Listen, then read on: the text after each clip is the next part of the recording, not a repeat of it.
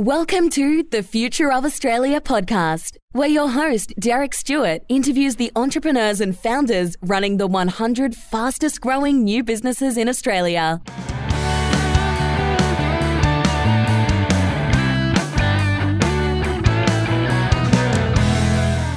On episode 45, I interview Dean Stressenreiter, the director and founder of Highbury. We discuss why his experience working on the factory floor in his early 20s made him swap his degree from accounting to supply chain management. Why continual bureaucracy in a very large company made him frustrated enough to start his own management consultancy. The unique challenges that COVID and other recent events had on supply chains, and how there are an increasing number of tech startups in the logistics industry. If you are interested in a deep specialist and hands on support for supply chain, logistics, and procurement, check out highburyco.com.au. That's H I G H B U R Y C O.com.au. So I'm here with Dean Stressenreiter, the director and founder of Highbury. Welcome to the podcast, Dean. Thanks, Derek. Good to be with you. That's all right. So, can you tell us what were you doing before you started Highbury? What did you study? What type of companies were you working in? Doing what roles? Yeah. Um, so look, I spent majority of my time really in corporate. Um, so all, all in supply chain, logistics, procurement type roles. So I had, you know, almost 20 years actually before I was in, before I founded Highbury. So, you know, worked in um, uh, predominantly re- worked for a large grocery retailer before was the last corporate role I had. Mm-hmm. Um, yeah, one of the large two. Um, and then, then really my career, you know, worked in ultimately more senior roles as, as we went through, but, you know, food and beverage, um, retail, as I say, logistics businesses, um, got an opportunity to work in some private equity businesses, uh, mid caps, as well as, as well as large businesses. Um, so it was, you know, I suppose an opportunity in those 20 years before I founded the, the Highbury was to, you know, get across a lot of supply chain and logistics um, challenges. And, and what I found was that actually the, the big ones are facing the same sort of challenges as the as the um, medium sized ones. So it was yeah, spent spent career you know in in that sort of um, realm across a number of different businesses really. And how did you start? I don't imagine many 18 to 22 year olds are in love with uh, logistics and supply chain. Maybe you were. Was that the case? Or was it something you fell into? Or is just a, a grad program or a friend or a family member kind of um, pointed you in that direction? Yeah, it's a good question. I think I think people of my vintage, I think there was, I think just had supply chain had just sort of started to come onto the scene as a coordinated kind of um, discipline, if you like, and there'd been you know transport, sort of and then factory or mm-hmm. warehouse and they were really, really kind of separate before you know maybe i'm sort of thinking of the time maybe before the 1990s let's say um, mm-hmm. so i i actually started a business uh, business degree in accounting and so i really mm. like numbers and um, and still like numbers so that was where i started and I actually did my degree part time. Um, so you know, it was a lot of work. But you know, if you're in that situation, you know, it's quite useful to you know study in the evenings and then um, apply what you learned during the day. And um, I happened to be in a in a supply chain or logistics fleet role at the time, mm-hmm. um, and I really enjoyed the you know being on the floor, being tactile, mm. you know, getting out of your seat, jumping onto the floor, the factory floor, the warehouse. Um, and so I think I did like the first year eight units, and, and they were kind of fairly vanilla in terms mm-hmm. of you mm-hmm. Know you know, depending on discipline. And so I actually changed. I moved out of accounting, and and, and there was the um, supply chain and logistics major. Um, and so that you know, that was kind of like a um, something that evolved as I spent more time in in in um, in industry working. But when you were sort of so you finished high school and you were just looking for work because you want to sort of pay your way through or earn as you go, like you said, studying at night and, and, did it just come up, or like you said, there was a, a, lot of roles or just a lot of people hiring in that space, and they hired you and gave you a chance as you were a sort of first year uni student? Yeah, I actually didn't. Um, for, for family per circumstance, I actually worked straight out of high school, um, and um, so my mine wasn't, I suppose, a typical path that most follow.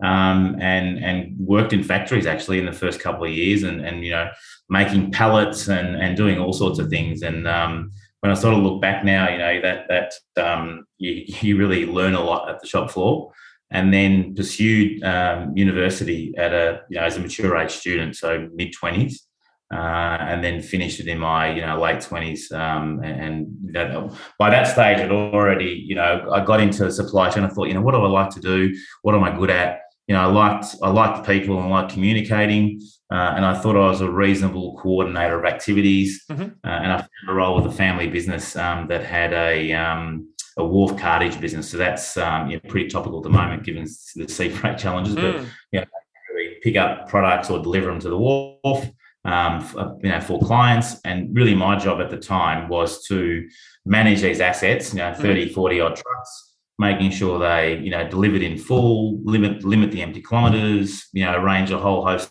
of scheduling, make sure they were done in the most optimal way, and then at the same time, you know.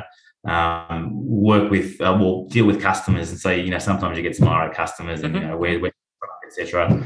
And so I actually really enjoyed it because it was it, it was you know pretty broad. The, the, no day was the same, even though you're doing the same type of work. It, the, the, daily challenges were different. Um, you know, dealing with a lot of people, and that was that was probably at the time when I think back uh, where I switched from accounting to supply chain. Um, and then yeah, and then I suppose. Uh, from there, I moved into more broader roles, more senior roles, uh, larger companies, uh, whilst I finished my degree um, and and that sort of got me started on my path in in supply chain and logistics. And it, it, was sort of an emerging field in terms of academics. Then you were saying, sort of in the early 1990s, it wasn't again a long-established discipline like sort of economics or um, you know sort of other areas. Um, it, it, was sort of an emerging field to organise and systematise or corporatise the sort of supply chain logistics management. Is that right? And it was sort of, did people understand when you told them you were studying it, or people understood conceptually a factory and people import and ship and deliver, or did they not really understand, well, what are you studying when all the action happens sort of in the warehouse or on the docks? Or yeah, it's a good question. So I show my age a bit. I finished, uh, you know, high school mid '90s. And then I think it wasn't until the late 90s, early 2000s I started studying. So by that stage, this is sort of 20 odd years ago. Mm-hmm. So I think, you know, yeah, you go to barbecues and, you know, obviously invariably the question is, what do you do? And um and and they said, well, supply chain, what's that? So you know, some people knew, some people didn't. So, you know, mm. sometimes you sort of felt like I wish I was a dentist, a lawyer, or a doctor, or a or, you know, a mm. tiler.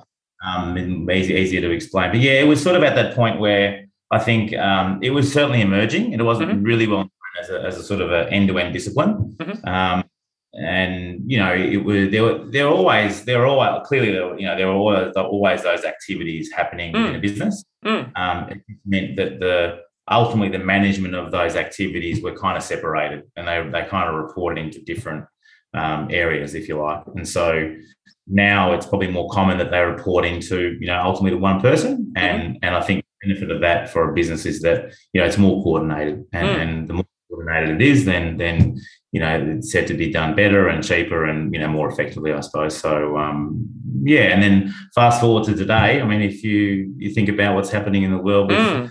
supply chain, I think everybody you know it's really top of mind for for a lot of businesses. Yeah, it's one of those things as well. It's invisible, right, when it's sort of uh, working, but when it doesn't work, people very quickly start asking questions. And yeah, you're right. It's probably never been more front of mind. Um, maybe in history. And so you're in these big corporate roles, obviously starting the family sort of business and working on the floor and then kind of professionalize and, and more probably in a management sort of function. You're in the big corporate. Did you have side businesses? Were you sort of always wanting to run your own business? Did you ever consider taking over the family business? How did you go from being, you know, in a very sort of large corporations to wanting to run your own business and eventually starting your own business? Yeah, look, the, the, I suppose first first up, the family business that I was working in, that, that wasn't my own, that was another family. So I was mm-hmm. working as an employee. That was the, the entree to, to supply chain. But look, I yeah, I'd never I hadn't come from a family background. I mean, my uncle had a had a you know quite a large supermarket when I was mm-hmm. younger and had a you know a view into that. But um, look, I was always, I suppose, told and, and led to believe that you know corporate is. So I was very focused on on you know climbing the corporate ladder, so to mm-hmm. speak, and you know, put my energies there and got my education and um, more education and um, you know focused on uh, growing my career through corporate. So mm-hmm. um, yeah, no no real business background to speak of through family that I was you know watching as, as a young child. Um, and then uh, I suppose what led me to to doing something, I had an inkling um, to do something for myself and. Um, uh, I suppose it got to a point where, you know, my last role, I was working in a large corporate and, uh, quite quite um, what would you say? It was it was um, a lot of bureaucracy mm-hmm. and you know, large corporate tend to need some of it, but I you know this this business I, I felt was probably you know quite a lot of bureaucracy. Um, and it became quite restrictive um, and probably more about me than the business, to, to, be honest. I just felt I couldn't work in an environment that was really restrictive and um, uh, and it was sort of uh, you know playing on your mind a little bit. So you go to work, you want to do these certain things, and invariably you'd have to go through you know eight different avenues to to get sign off or you know, and, and you know sometimes that's good, and sometimes uh, you probably do with less less sign off. So I probably got to the stage where I thought this is this isn't really for me anymore, and um, I had I had a view where I would either because I'd done consulting before, um, I'd worked for uh, some tier one consulting firms as a contractor. So i had been in a firm previously as an employee for a few years. Uh, re- really enjoyed working with smart people. Mm-hmm. Uh, also, the challenge of solving problems. So that really stimulates me around, you know, taking a problem, understanding a new issue, working with the management teams and the, and the floor floor staff, factory floor, depending on which business it is, uh, and you know, and really adding value without all the levels of bureaucracy that sometimes comes along with leading large teams in corporates. Um, and so I, I, thought about, I actually left without a job uh, ultimately because I was that dissatisfied. And I thought if I don't make a clean break, I, I won't do mm. it. Um, and then I had a couple of options, three options in my mind um, around what I should do. And one of them was consulting. And I thought, mm. okay, I'm going to do three options and and speak with people that are related to these three options. I mean, one of them, one of them was working, you know, um, in a in a I suppose a mid cap on the exec team. One was mm-hmm. working equity as as uh, you know helping businesses in their portfolios, and another one was then looking at you know consulting, do, doing consulting, but but for myself or you know under my own mm-hmm. steam. Um, and yeah, really, you know, you start off with these views, and I think it's helpful to have a view on what you like to do and, and what you're good at, and, and how you can offer value to to companies. So I, I had that in my mind, though, those these three things, and then you know, I started to explore these three things, and you know, I, and then the first thing that came up was, hey, we need some help with this client. Can you help us, you know, do do some work here? And so I, you know, reached out to a company and started on that sort of management consulting route. Um, and then it really just it, it really just evolved, I suppose, and, and to the point now where you know we're, we're working with a lot more clients, um, and we're you know we're still relatively small, but um, you know we're growing quite rapidly as as, as a consulting um, firm. Um, and that and I think when I think back and I reflect on this, I've, I've reflected you know uh, over over some meals with some friends about um, you know why did you start your own own thing or why did you quit a job without mm. going to something and I think if you know, because if if I hadn't been really comfortable in a in a corporate um, and you know thoroughly enjoying what I was doing, all the you know, without the bureaucracy probably, mm. and there were parts I was doing I really enjoyed in, in that mm-hmm. business, but um, it was probably the impetus to then do something about it.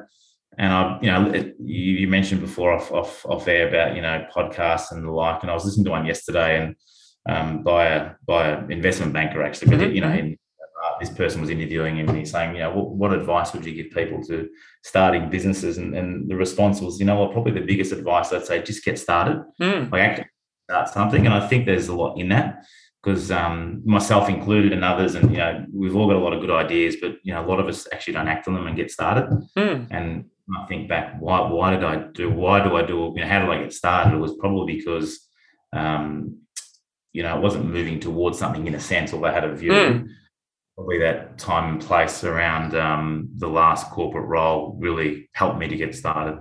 And do you find, sort of paradoxically in a way, it's often easier for people to take your advice when you're outside the organization? You're a consultant, you're a hired specialist coming in, versus when you're in the organization. Like you said, sometimes obviously things still have to be approved and signed off. But did you find in some ways you actually you get more buy-in or faster decision approval. Again if presumably someone very senior in the organization is green lit you as a consultant they don't have to follow your advice and some of it's not immediately actionable but was that in some ways easier than trying to convince your own you know colleagues managers um, committees to sort of sign off on things when you're on the inside?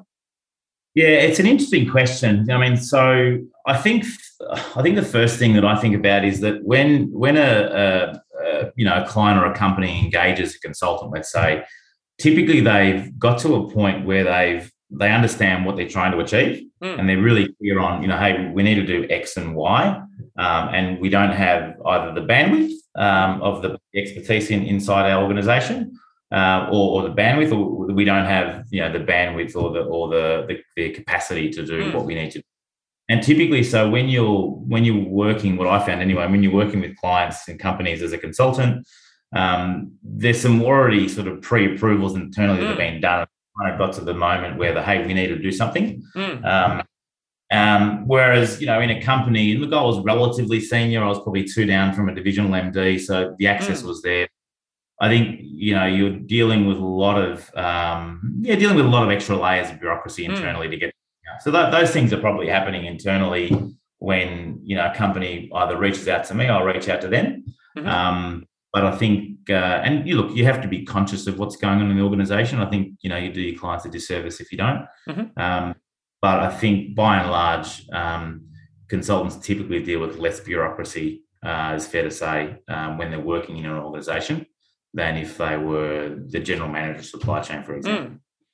Yeah, and so you, um, like you said, the, a big part is starting. You know, pulling the trigger, deciding to start. You quit the corporate job, the corporate career, even though you know you had a few options. So of course, if it didn't work out, you, you had other pathways. But what was the actual first twelve months like after you you know, incorporate, you set up your business, you, you sort of you haven't got a, a guaranteed paycheck anymore, um, but you've got some contacts and obviously decades of great experience. What was that first 12 months like? Harder, easier, different, um, better, worse than what you were expecting? Yeah, look, to be honest, I, I had no grand plans. I mean, you hear people say, yeah, I've, I've got this view and I'm going to start a business and, and, you know, they were perhaps a bit quicker than I was, but, you know, they, they kind of launched with a lot of intent. Mm-hmm. For me, it was really um, feeding. Well, when I, when I say quote unquote feeding myself, so keeping myself busy. Mm-hmm. Um, so I was I was pretty successful to um, you know uh, part of the network and then part of reaching out to, to you know meeting new people mm. And kind of like a you know independent consultant, if you will. So I was really you know. Uh, lending my expertise to to organisations that needed it, mm-hmm. um, working on specific projects, um, and so it was interesting to you know work on a lot of the, the variety is great because you you know you're typically working on three or four projects a year, maybe more, maybe mm-hmm. less. Mm-hmm. Um, so you typically work on um, some interesting things. You're working in different industries. Um, so my background, I've, I've um, you know I haven't worked in one organisation for 20 years, so that probably lent itself to mm-hmm. uh, you know had some experience in in some industries I've worked in, um, so retail or pharma or logistics, for example. Um, so yeah, so it was really about, I suppose, uh, reaching out to people, doing, uh, letting them know that what I was doing, um, and uh, you know, keeping myself busy. I suppose that first year really was about.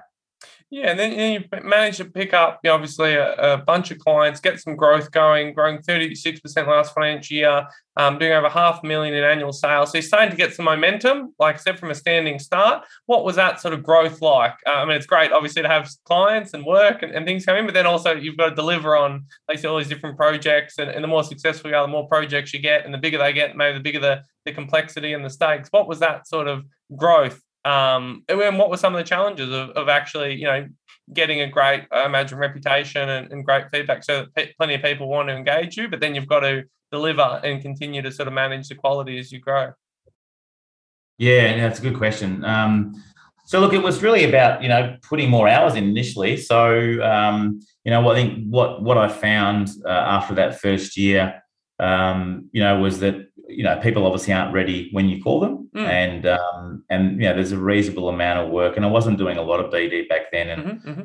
not even 18 months ago to be fair. I sort of picked up the BD, you know, 12 months ago. But yeah, you find yourself in a situation as an independent consultant where you know you've got limited time, mm-hmm. uh, and it's only you, and and so when you're reaching out to people. Um, you know, when they ultimately called me back, some of them, um, I was already busy. Mm. Um, and, you know, I thought, what a shame to let work go. Um, and that was what sort of triggered them in my mind. Hey, what if I can build something out? Mm. And so, and that was that was really the the thinking around growing a firm. And so initially, what I did really when I got those um, those additional clients, you know, we had a chat with the client and said, look, I'll be doing this work. I've got something else on, but um, and, they, and, they, and these were mid-sized businesses um, that I'm in this sort of second and second and third year or second year. Um, and you know, we, we'd, we'd strike an arrangement that both worked for them and I. So, you know, invariably it meant I was working, you know, 60, 70 hour weeks, mm. um, you know, doing a, doing a, a, a, day job, so to speak, and mm. then, you know, doing other things after hours and, and delivering outcomes for other clients. And, um, you know, it was really only two at a time, I suppose, at that mm-hmm. point. Mm-hmm. And it really just grew from there. And, and then it, it gave, I suppose it gives me the, com- or gave me the confidence at the time to say, hey, you know, if you can do more of the activity around the sales orientation and fit that in, um, whether it's a lunchtime, early morning, um, and you really are building the plane while you're flying, right? You feel mm. there's a lot of demands in your time. So, you know, you really, and I suppose the reason I thought there was an opportunity was to, you know, bring my expertise and deliver a great outcome for clients. And that's what I really enjoy as well in, in when I think back in corporate, you know, the projects were always exciting and you you got specified objectives you need to achieve and deliver. Um, so you still want to maintain the quality. Mm-hmm. Uh, and then in time, you know, we employed some people um, that are still with us um, and, you know, taking on some um, some employees um, and then having to, you know, obviously find work for them. Um, so, yeah, I suppose it, it's a, you know, I'm, I'm quite a, I suppose, financially conservative person as well. So, you know, I've, I've been very focused on cash and making sure that we're, mm-hmm. you know, 36%, you know, as you say, we've grown an average of 36% year on year for the last couple of years. Mm. And that's not phenomenal growth, but it's, you know, it's, it's, it's reasonable growth. So, um, you know, I think there's a, there's a correlation. You need, you know, you need to deliver the, you need to deliver the, the work you've, you've won because mm-hmm. you obviously trust you to do that and then at the same time, how do you grow, you know, grow your business? So, um, yeah, I mean, this year, for example, we, have probably got to the stage where we'll double our revenue um, mm-hmm. this financial year. That's, I think that's, you know, the more BD that we're doing. Um, and I think it takes some time to, um, you know, most people, if you talked about a company name, wouldn't know it. And so, you know, there's a hell of a lot of work, I think, to mm. do um, to, to grow the brand. Mm-hmm. Um, and, you know, I just take the ethos, you know, do good work, um, you know, there's been some referrals, there's been some repeat work we've had. Um, so certainly, you know, growing a small business doesn't doesn't happen overnight, but it's it's those little things you, you can do every day, I suppose, that, that you know do amount to something when you look back over mm. the last three. And did you struggle initially in terms of how to sort of position and package who you are and what you do? Because obviously, management consulting, even imagine supply chain consulting, is quite a broad area. Different businesses, different pain points, different challenges how would you sort of, or it was a lot, they sort of know you, they trust you, you're a problem solver, you get things done, they bring you in, or, or how would you explain, here's the problem I solve, um, or the set of problems that I sort of solve, or the types of businesses and size businesses that I solve it for? Yeah, look, typically I've, I've, you know, when you, when I've started, the business was really me, right? So it's mm-hmm. about, you know, how can I add value? Where do I genuinely believe I can assist and, and help deliver outcomes mm-hmm. for companies? Mm-hmm and and you know i'm wanting to bring expertise that perhaps you know um, other firms may not have people that depth of expertise. So you know rightly i've spent 20 years in supply chain logistics across a number of different industries and so i have you know deep expertise in in that area. And um, there's a lot of areas i don't have any expertise in so i don't go there. Um, so it's really about you know i suppose reaching out to people that that you know are in that target market if you like mm-hmm. understanding the business. You know, we might, you know, there's, I'll read the Fin review or, or try to understand the market around what's happening, who's doing what, you know, uh, are there changing management, you know, wh- where's there a need for someone like me and my skills to, to help, um, given, given where businesses are at. Um, and then reaching out to those businesses. And, and, to be honest, I probably haven't really leveraged uh, a lot. A lot of the work that I've had to come from new new mm-hmm. uh, relationships, um, and um, and so, yeah, I think I think people. So the, the companies or the people that I've uh, reached out to and targeted, if you like, um, for my services, they're they're companies that know what supply chain's about. Um, and uh, you know, the conversation really is about then, um, you know, introducing what I do um, as an alternative to others. Here's the types of uh, outcomes we've been able to deliver in these areas. Um, and you know, it's really for me. I suppose my goal is really to, you know, build relationships or make people aware of what we do. And so, you know, very rarely um, do you ring someone, or have a conversation with someone, unless they're calling you, and that that probably has uh, been um, propagated from a previous conversation I had mm. years ago. But very, very few times you ring someone and say, "Oh, gee, Dean, I'm glad you called today. I've got this supply chain challenge. I've been waiting for you to call me." It never happens, right? Um, and so I think it's just that you know awareness and um, you know people have a need and and you know you, have got a, a, way to help. So it's just just, just trying to understand and, and, and reach out to make people aware of what you what. And, and, what would some of those pain points be? Like they're, they're having um, trouble forecasting um, uh, inventory, trouble holding sort of suppliers to account.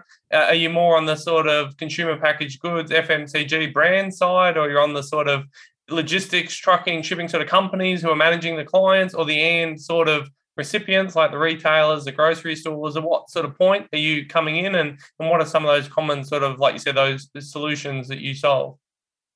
Yeah, so we, we work right across the value chain for so from supplier supplier to customers mm-hmm. customers. Mm-hmm. Um, you know, and supply chain is such as you know touched on earlier.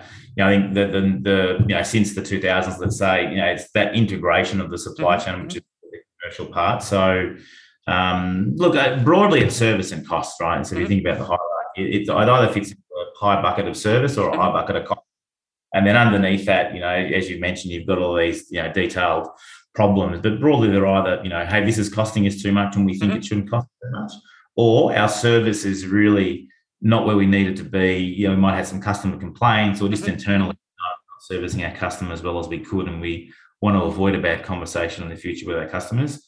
Um, you know, and then there's and, and that's kind of the uh, symptoms, if you will, mm-hmm. and then um, you know the actions around solving that or, or, addressing that. You know, could be poor forecasting, or it could be, you know, you've got a suboptimal uh, relationship with a group of suppliers. It mm. just isn't working. And, um, yeah, maybe your business has changed. Maybe maybe when it was set up, it was you know it was it was great and it, and it addressed the needs, but you know for whatever reason, volumes have changed mm-hmm. or mm-hmm the, the, the, network of volumes changing more to one geography to the next, and and, and you know, so supply chains you know ever evolving, um, and you know it's all driven by customer around you know where they're drawing volumes from or you know what they expect, and and you know now obviously with um, everyone's ordering online, you know people are people are demanding right we, as customers we're demanding. We want to order it now. We want it delivered now, right? And so that's that's posing challenges for the supply chain at the moment of many companies. Um, but yeah, look, we do a lot of work in that cost out area. I think you know it goes through business cycles where um, you know people are looking to take costs out of the supply chains. Mm-hmm. Typically, mm-hmm. the one typically businesses that have low margins. So if they're retailers or they're consumer mm-hmm. goods, and, you know, um, less so farmers, pharma businesses, for example. Um, you know, certain industries probably have more costly, larger supply chains, and that's probably more of a more of a, um, a, a an area opportunity for for them. Mm-hmm and, and equally, you know, retail as well, very customer focused, and, and a lot of a lot of lot of industries and companies are, and so you know, it's really about how do we design the supply chain um, to meet the consumer or the customer's needs, and then how do we do it in a way where you know we can make money out of it as well, and we can you know keep costs down and maintain margins. So um, yeah, I, think for, for product based businesses or businesses that are on thinner margins than, than others, I think supply chain is you know critically important. Mm-hmm. Um, not, not just for cost, but also for you know maintaining top line and make sure mm. make sure they're getting what you know they're they're ordering what they're expecting. And, how have things again? You've been in the game for a long time. Um, I imagine since you know late 90s a, a, big change has been you know global supply chains increasingly um, probably just in time inventory things like that but the recent last couple of years you know covid the, the sort of the covid factor in all of that whether that's lockdowns changing rules other countries how is sort of i guess conversations around supply chains sort of changed? has it changed in terms of international supplier risk you know just in time to inventory risk other costs, I imagine. Again, like I said, customer and customer sort of desire, satisfaction. If things are, you know, the shelves are empty and customers are waiting five months for a product, obviously that causes a lot of dissatisfaction. Um, how has it been being in the industry pre-COVID, knowing what the sort of normal state of affairs is, and then during and sort of ongoing? Um, has that evolved the type of projects you come in on, the way you sort of talk to people? Has it helped in terms of people are more aware, or or what's changed um, and what hasn't in in sort of in this COVID um, time we're in? Yeah, yeah, no, it's it's obviously very topical. Look, I think broadly from a, if you think about supply chains, typically were you know, put together for leanness and efficiency, mm. let's say. And so, you know, a lot of companies have got really lean supply chains and, you know, they're doing their jobs around the contribution of the cost is as low as it can mm-hmm, be. Mm-hmm. Margins are, um, uh, you know, as high as they can be. And so that that's a big, right? And then enter COVID, right? Mm. March 2020. And so, you know, and we're all used to whether it's a low cost retailer or, you know, China's the factory to the world broadly, right? Mm-hmm. So a lot of companies are sourcing product out of China and and you know what through covid we've all learned that you know even even as a consumer if you're trying to buy a couch or, or something it you know takes 20 26 weeks and mm. longer so, so, but i think you know that uh, that lengthening lengthening of supply chains that we've seen to now um, really has hurt companies that don't have other options set up mm-hmm. and so i think what's happening is that not only now is it taking longer because of the shipping delays and the constraints and the lack of capacity for businesses that are importing, let's say, um, from from Southeast Asia, China, um, it's actually costing a lot more. Mm. And so, cost of you know, sometimes I've heard cases where it's five, six times the, the mm. container cost. Um, and so, I think I think the reaction then uh, has been that um, because of the uncertainty, um, they've taken on more capital mm. sorry, taking more working capital. And mm-hmm. so they're ordering more than they need um, to make sure that, you know, for example, retailers, they've got Christmas covered. And, mm-hmm. and what that means is they've got an exposure of more stock um, and around forecasting. You mentioned it before. So, you know, their exposure to obsolescence, for example, might be higher because now to solve the problem of this bottleneck of shipping, um, I'm gonna I'm gonna order more, which is the right thing to do. One one action you can do mm. to you've got the stock ready for customers to buy because you, you could order stuff and not know it's coming and you'd be out of stock. And to mm. your point, yeah, experience empty shelves and but also domestically, you know, I think with obviously with what's impacted a lot of companies is through Omicron is the you know the large uh, contraction rates which has then um, meant that people have had to quarantine. Mm. Um, even if the stock's in the local distribution center are one of, um, getting it from the distribution center to the store or distribution center mm. to the customer, yeah, that's been problematic as well because they just simply haven't had the arms and legs to pick and pack mm. and distribute. So that's that's kind of been the latest issue.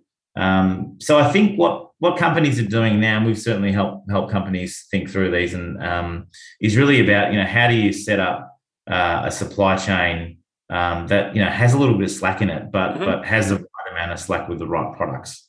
And so it's not a carte blanche. We'll order everything, um, you know, times three. Mm. It's really thinking about you know your customer base, your geographies, your products. How do you you know put together an inventory policy or an inventory strategy you know on purpose mm-hmm. that allows you to um, pull the trigger on certain items for reasons and and and um, not for, for reasons or you know others um, not to pull the trigger for certain reasons and then it's about you know do, where do i locate my product should mm-hmm. i have mm-hmm. it all in my spot and look these, these things have been these issues have been around for a while but i think this is certainly front and center through covid so yeah, I think a lot of people are thinking about, well, how does my supply, how should my supply chain be structured now? No one really knows what the next couple of years will hold. We're still going to mm. go through more. So I think you know having some having some, I suppose, predetermined on purpose redundancy mm-hmm. Um, mm-hmm. You know, allows for sales to occur and and limits the on shelf um, or increases the on shelf availability rather. Um, and then also, I suppose, you know, over time, I, I'd, I'd guess that pricing is going to come down uh, around shipping prices. But for those businesses that can source locally, um, to the extent they can, I think a lot more businesses are thinking about the opportunity costs of sourcing locally versus versus mm. um, uh, low low cost country sourcing. So you know both for time and cost and available and availability. And how do you see sort of maybe a small or mid-size um, company react versus a very big company? Like, I mean, the big companies maybe got more access to capital, they're able to more storage, they've got more staff, they've got you know more powerful maybe buying relationships. But are, are, they, like you said, they sometimes buried in their own bureaucracy, like you experienced when you were there? So, do you think overall, and, and again, obviously, it depends on the industry, the product, the margins, but were the smaller ones able to be a bit more agile and adapt, or was it really the bigger ones and the resources is what sort of won out and the ability to, you know, marshal the resources when needed to sort of weather the storm um, throughout the sort of the COVID period? Yeah, it, I'm not sure that um, like bigger means better in terms of um, better outcomes. Mm. Um, so everyone's, you know, most well, all companies have been exposed to to the ramifications of you know shipping shortages and capacity mm. shortages. So um, we haven't advised any clients in the particular matter, but you, you read it in the press where you know some really large companies um, have basically chartered their own vessels, mm. and so I think that's happened. So they they gain control. Um, and you know, maybe generalization, uh, larger companies might have uh, more, I suppose, pull or or you know get better outcomes from shipping lines or, mm. or the like. Not not not inordinately that I've seen. Um, and I think then you know if, if, you're a product business, you know it, it's then the capital you've got to to you know buy you know nine months worth of stock instead mm. of three. Mm. Um, so, you know, clearly some businesses can do that and others can't, or, you know, um, some businesses may need to finance that and others can do it off their own balance sheet. So, um, yeah, I think it's, you know, you look, it may, maybe, maybe weathered better by bigger businesses, but it's, it's I don't think it's as if um, there's a two speed economy here. Mm. Uh, no, different strengths and weaknesses for both, right? Okay. And, so, again, you're dealing with international trade, international business, these complex global supply chains, um, and seeing all these different yeah, product type businesses. You know, what do you think entrepreneurs are doing well within Australia um, in, in, the sort of spaces that you're watching? And then where do you think some Australian entrepreneurs um, still have sort of room for improvement or could learn from a different country that does something really well? Yeah, it's a good question. I'm not sure how qualified I am to answer that, but um, look, I, you know, I suppose observations that I'm seeing, uh, you know, there's a, there's a lot of younger people really, mm. you know, choose entrepreneurship or, or, starting a business as opposed to working in a, a company or a corporate corporate entity. Um, you know, I think what what we're seeing, what I'm seeing in in in supply chain logistics is the amount of sort of tech enabled businesses. So mm. you know, there's there's whether it be AI and mm-hmm, dealing mm-hmm. with you know, your buying pattern, or you know, you're seeing a lot of these businesses in in the logistics industry or supply chain industry popping up. Um, you know, and where they're solving a problem that's systematizing something and automating it. You know, I'm seeing a lot of those those come up, and um, so I think that's quite interesting. Mm-hmm. Um, you know, some of them I've seen that are geared towards you know maximizing container space or mm-hmm. route optimization and um, you know, using AI to to help do that and predict certain things, what what companies should be doing on their next load, or mm-hmm. um, so yeah, I, th- I, think I think logistic the logistics business is the logistics industry rather is you know certainly seeing its fair share of you know tech enabled startups um, coming coming on board into the scene. And I mean, generally, like Australia, you know, it's a big country, but the population is very centralized in, in a handful of mm. cities. Um, I mean, do you think we do well for the logistically in terms of fulfillment delivery? Do we again is some things again beyond the control of a country or, or the, the businesses or, or, the you know again certain countries have I imagine more regulations on imports, more complexity. Others have better internal you know rivers and navigation systems or um, again, different road infrastructure. How does Australia sort of stack up in terms of its logistics sort of performance and delivery versus you know other large or um, you know similar markets? Yeah, look, I mean, if you if you've you know many of us have if you work you know in a large organisation and you're working with um, someone from the UK, for instance, or Europe that's coming to work in Australia. I mean, everyone that's come from those those regions automatically they they say to you, "Wow, I didn't realise it was that far away from mm. Melbourne to Perth." So I think that's obviously the tyranny of distance we have in Australia is a big challenge. And, mm. and uh, you know, if you kind of grow up here like I, I did and, and sort of haven't worked overseas like I haven't, you kind of take it as a given. But um, that's something that, you know, is really evident for, for, for people coming from other countries to live and work in Australia. Um, and I think, look, you know, again, I'm not a, a transport industry expert. You know, we, we help companies with their commercial outcomes in, in supply chain as a mm. whole. But, you know, as a part of that, you know, I think shortage of truck drivers is going to be an mm-hmm. issue for a while. It's you know Um, and you know, you always there's been a lot of talk over a number of decades about rail infrastructure and the mm-hmm. inadequacy of it. Um, so you know, you think about you think about our population and what it's going to be. You know, where Australia is a desirable place to live, right? And I think that'll mm-hmm. continue to um, to be the be that case. And you know, we'll likely see immigration be um, continue to to to, um, to occur, um, maybe more so than other countries. And and then it's you know how do you so that that's going to be more volumes of product being moved around.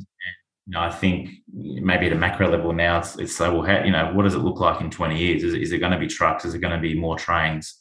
Um, so I think it's probably more of an infrastructure discussion, and um, so I think it, it's a it's a problem, and I think um, you know attracting talent to to the logistics industry, um, you know, is, is something that obviously companies do. Um, so yeah, I, I, I, I, think there are a number of challenges in industry in logistics.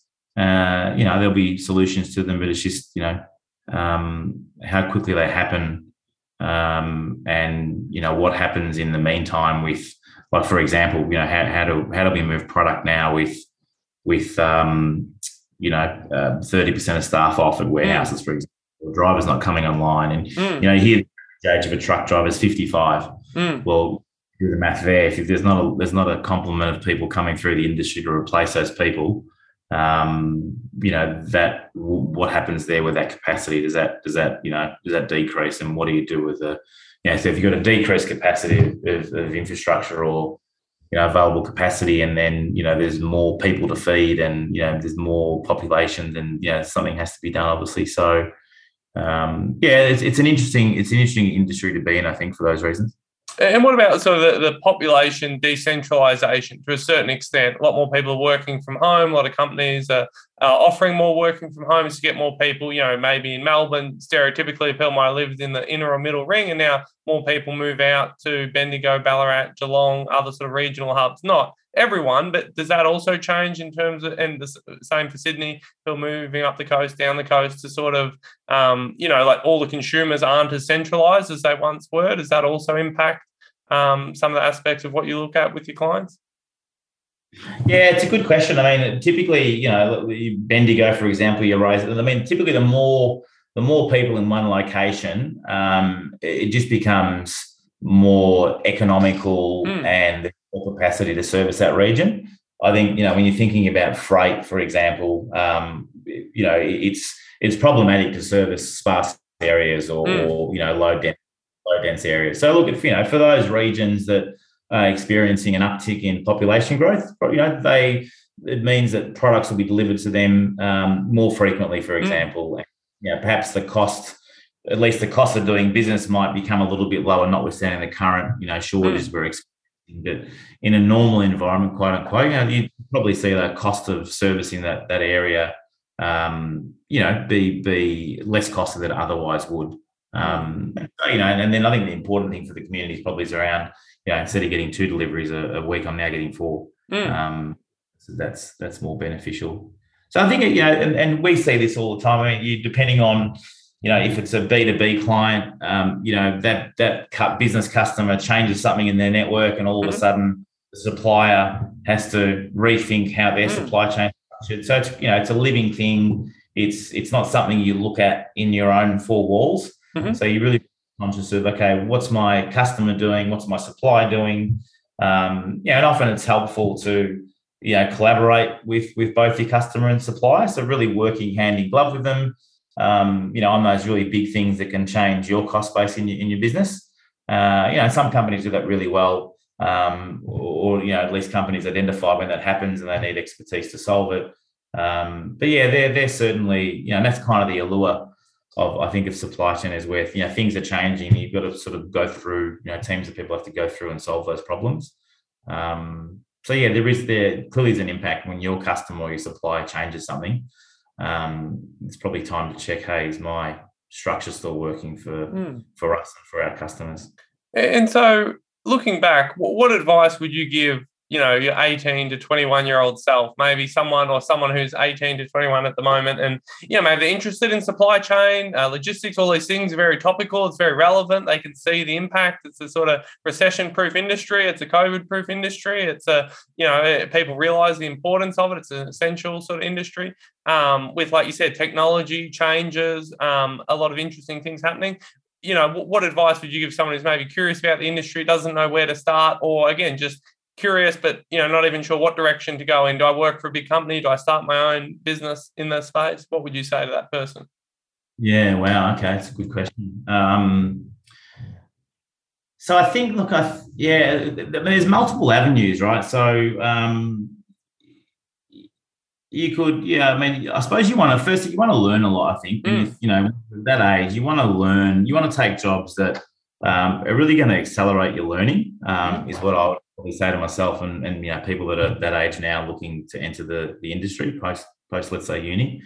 Um, yeah, and, and look, I think I think the optionality to learn is probably broader than what it was when I was 18. So, you know, you can you can work in a big corporate. There's there's a lot of exciting stuff being mm. done you know, with the with obviously the um, you know online space and, mm-hmm. and you know businesses are doing things quite differently and you know in time we'll see who who has the better structure or network but you know so there's a lot of stuff happening there you know i think certain industries um, uh, probably offer more than others perhaps or at least different mm-hmm. challenges so you know thinking through i think the industry is important around what you want to learn because mm-hmm. um, certain industries will have different challenges and then mm-hmm. it's up to you know you've got that set of expertise or you're inclined to that type of challenge.